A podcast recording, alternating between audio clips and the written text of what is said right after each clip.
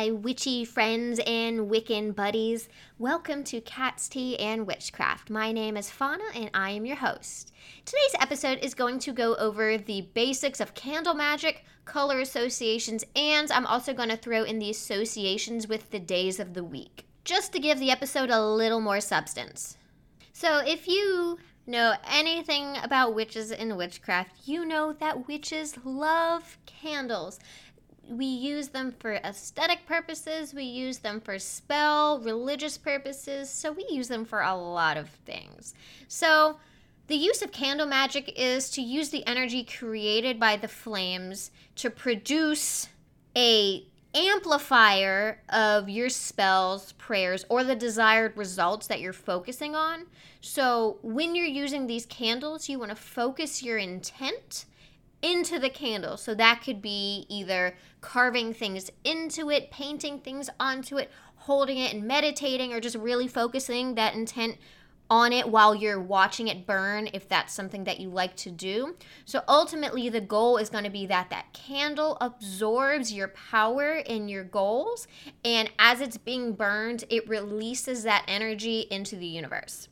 Another thing that is very popular that people do to put that intent is, into their candles and their candle magic is they will either write things on a piece of paper or a bay leaf and they'll burn it in the flame as they're doing their spell. In general, the use of fire or candles or a campfire of any sort is very strong when it comes to the usage of it in witchcraft. It's something that has been used for a very long time religiously, but also spiritually. So there's so many things that makes fire so important to the craft. The use of fire wasn't just something that people stumbled upon one day and were like, oh, this is kind of cool. Let's just use this for aesthetic purposes. Because that's not how things used to be. The use of fire is very important to humans for all sorts of reasons throughout human history and makes us feel a range of emotions towards it. Some people love it, some people fear and hate it. Since fire is such a strong element, it represents passion and strength. It can create and destroy life. It's literally pure energy. It creates warmth and it burns. So there's a positive note and a very dangerous aspect to it. And when you think about it, humans used fire, they used the light of fire to help grow themselves and progress themselves as a species. So, if we didn't have fire and we didn't discover the uses of fire, humans might not have evolved into what we are today. So, if it's just using a candle to light your room or guide your way, or having a campfire or something in your home to keep you warm that's associated with fire, even just cooking your food, fire and that heat and that light is very important to us to survive and also for our craft purposes. And there's a variety of techniques that people can use, and it all depends on your personal choices and how you like to do things. So, you can write your own spells. There are books on candle magic. I have a couple I'll talk about at the end. So, there's a variety of techniques. You can use single candles, you can use multiple candles, different sizes, ones that burn long term, ones that are faster to burn. So, it literally all depends on what you're doing, how you want to do it and the amount of time that it's going to take to do your particular magic.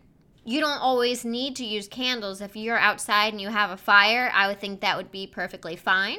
But when it comes to the next thing that I'm going to talk about, which is color associations, this is where candles come in handy.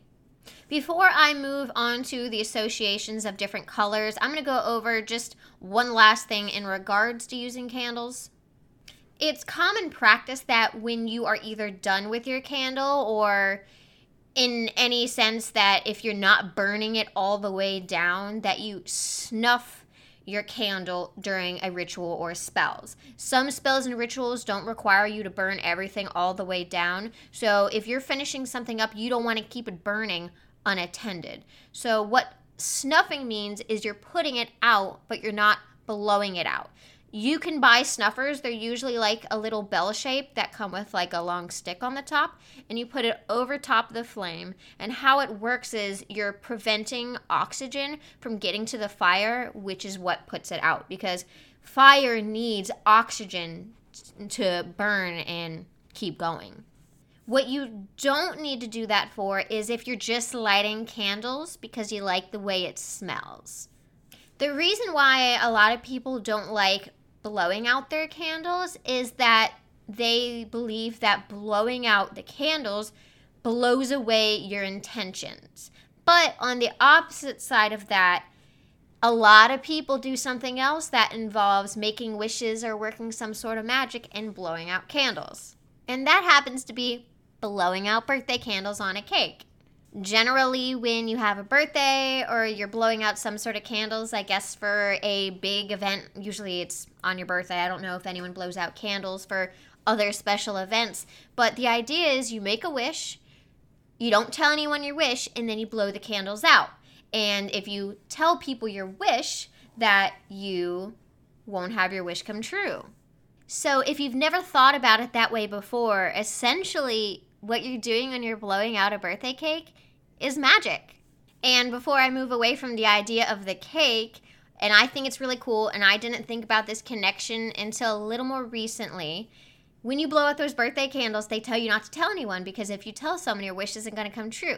That sounds very similar to one of the concepts that is in the witch's pyramid, which is to be silent. And one of the things that I encourage people of because I follow the witch's pyramid is when you do magic, until your spell has been completed and you received results, unless it's the coven or someone you work closely with for your magic as like a mentor or a friend, keep your wish or your spell private because that prevents any sort of manipulation from outside sources to prevent that wish or spell from coming true. Or if you talk about it a little too much, you might start to question yourself, which can decrease the potency of your magic. Don't want to give yourself any opportunities for self doubt.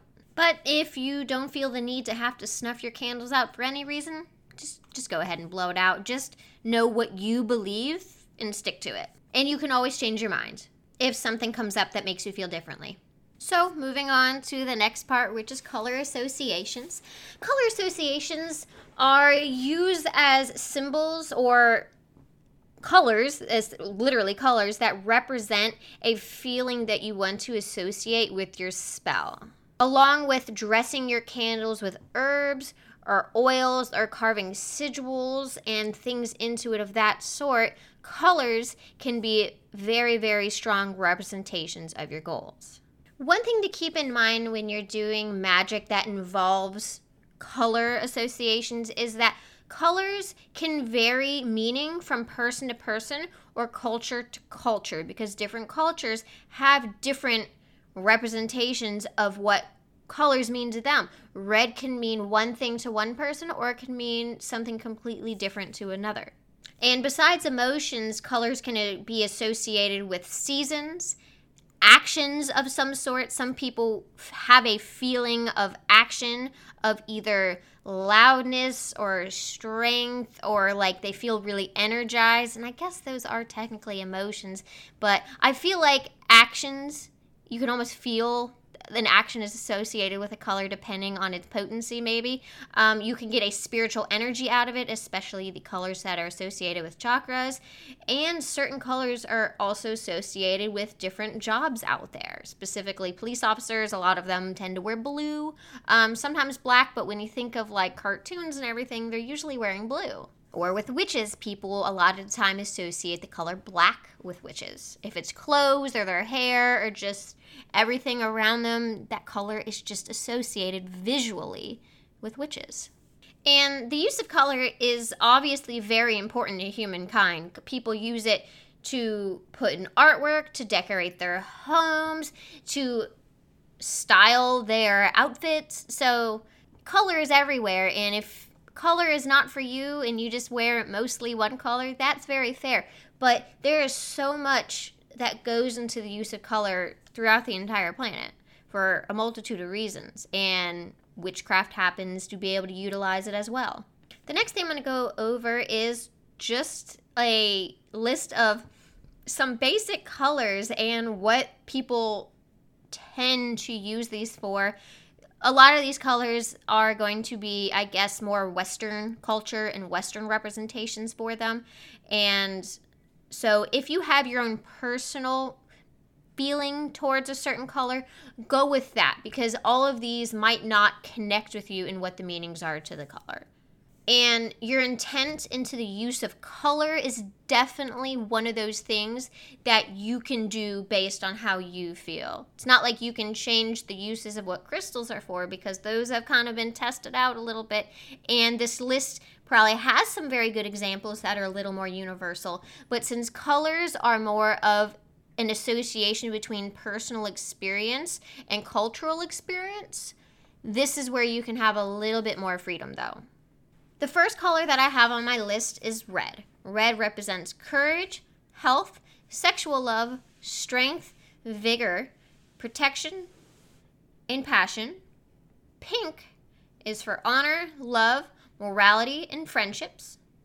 Orange is adaptability, attraction, encouragement, stimulation, and energy. Yellow or gold is also for attraction, charm, confidence, persuasion, protection, intellect, study, and divination. White is purity, sincerity, protection, and peace as well. The cool thing about white is if you are missing another color, because white is literally the absence of color, you can put a lot of intent into your white candle if you really needed a red one but don't have one. Focus on the associations with red into the white candle because literally it doesn't have a color to it, it's blank. The next one is like a greenish yellow, which can be anger, cowardice, discord, jealousy, or sickness.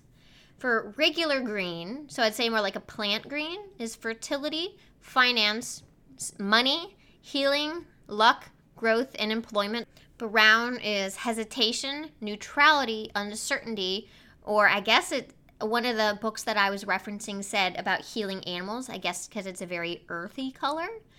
Uh, light blue is health, patience, tranquility, understanding, healing, and happiness. It tends to be a very happy color. Dark blue is changeability, depression, which I personally don't agree with, but it was in the list, impulsiveness, sincerity, or psychism. But see, when I said depression impulsiveness, I personally would not use the color blue for those, but for you, the idea of being blue and the sadness with it could be associated depending on your personal experiences or your personal feelings towards it. The next one is violet, which is healing, peace, and spirituality. Purple is ambition, business progress, power, tension, healing, severe disease, spiritualism, and meditation. Following that is silver or gray, which can be cancellation, neutrality, stalemate, brilliance, or reflection. And the last one is the color black, which can be used for the uses of confusion, discord, negativity, loss, neutrality, or indecision. Another thing that people tend to use it, and it isn't always negative, and a lot of people associate the color black for a candle for some reason, besides witches, as a very negative thing.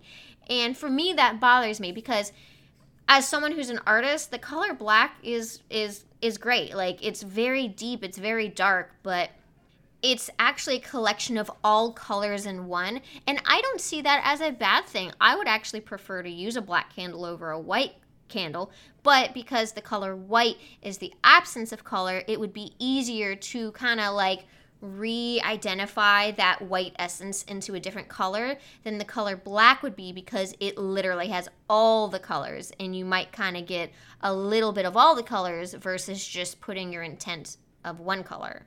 I don't know. Hopefully that makes sense. That's just something that came to my mind. The next set of associations I have that come to colors is colors that are associated with astrology. For Aquarius is blue and green, Pisces, white and green, Aries, white and pink, Taurus is red and yellow, Gemini, red and blue, Cancer, green and brown, Leo, red and green, Virgo is gold and black, Libra, black and blue, Scorpio, brown and black, Sagittarius, gold and red, Capricorn, red and brown.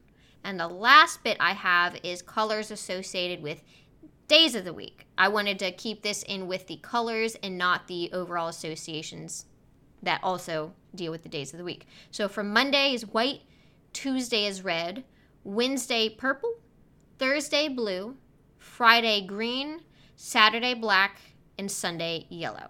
So, just like colors, the days of the week have their own associations. I'm not sure how we came to these associations with days of the week, but I guess it's just based on a lot of trial and error when doing spells and what things might have worked best for people. So, the same could kind of go for the association of herbs and other magical properties. People tried to test things out and they figured out what might work better. And that's just my assumption. So I'm going to go down the days of the week, Monday through Sunday, and I'm just going to list off like I did for the colors. Again, these days of the week and associations might vary from culture to culture. So for Monday, it's ancestors, childbearing, dreams, healing, instinct, memory, merchandise, purity, theft, and virginity. Tuesday is enemies, initiation, loyalty, prison, protection, war, and wealth. Wednesday is business, communication, debt, fear, loss, and travel. Thursday is clothing, desires, harvests, honor, marriage, oaths, riches, and treaties. For Friday is beauty, family life, friendship, fruitfulness, growth, harmony, love, nature, pleasures, sexuality, strangers, and waters. Saturday is building, doctrine, freedom, gifts, life, protection, real estate, Sewing, and tenacity. And Sunday is agriculture, beauty, creativity, fortune, hope, money, self expression, and victory. Reading these off kind of gave me a feeling this list kind of like gives off how people feel just throughout their week and things that they might be doing throughout their week. I don't know. I just got a feeling like Saturday was definitely a lot more fun than a Tuesday because I definitely personally have a lot more fun on Saturdays than I do on a Tuesday at work. So, the last things that I'm going to go over are the kind of the moons or the planets that are association with the days of the week. For Monday, it's just moon, so I'm associating that's Earth's moon. For Tuesday, Mars. Wednesday, Mercury. Thursday, Jupiter. Friday, Venus. Saturday is Saturn. That makes sense because it sounds very familiar. And Sunday is the sun, which also sounds very similar. So I kind of went over a lot of associations for a variety of colors and days of the week.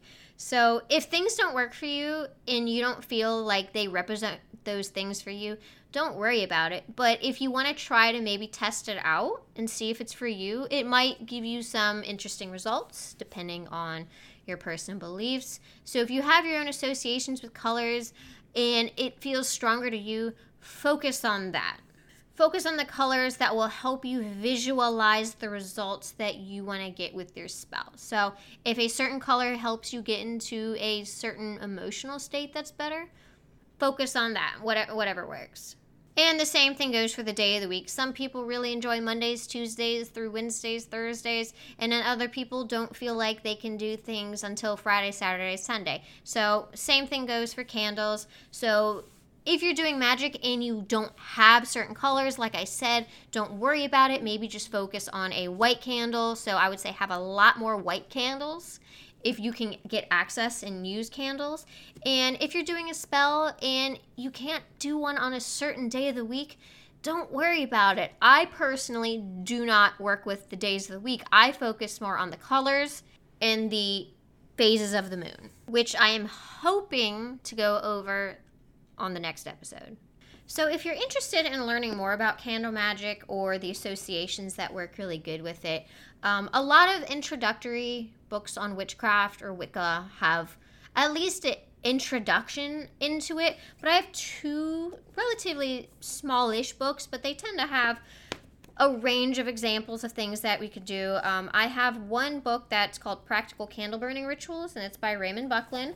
The difference with this book that I've seen in a lot of other kind of witchy books is this book for every spell. There's a Christian version of it, and then there's a non Christian version of it, so a, a witchy version. So, a Christian and a witchy version, which I find actually very intriguing. And another one that I have is just called Candle Magic, and it is by Lady Passion. I haven't had the chance to use this one as much of a, as I have had the Raymond Buckland one.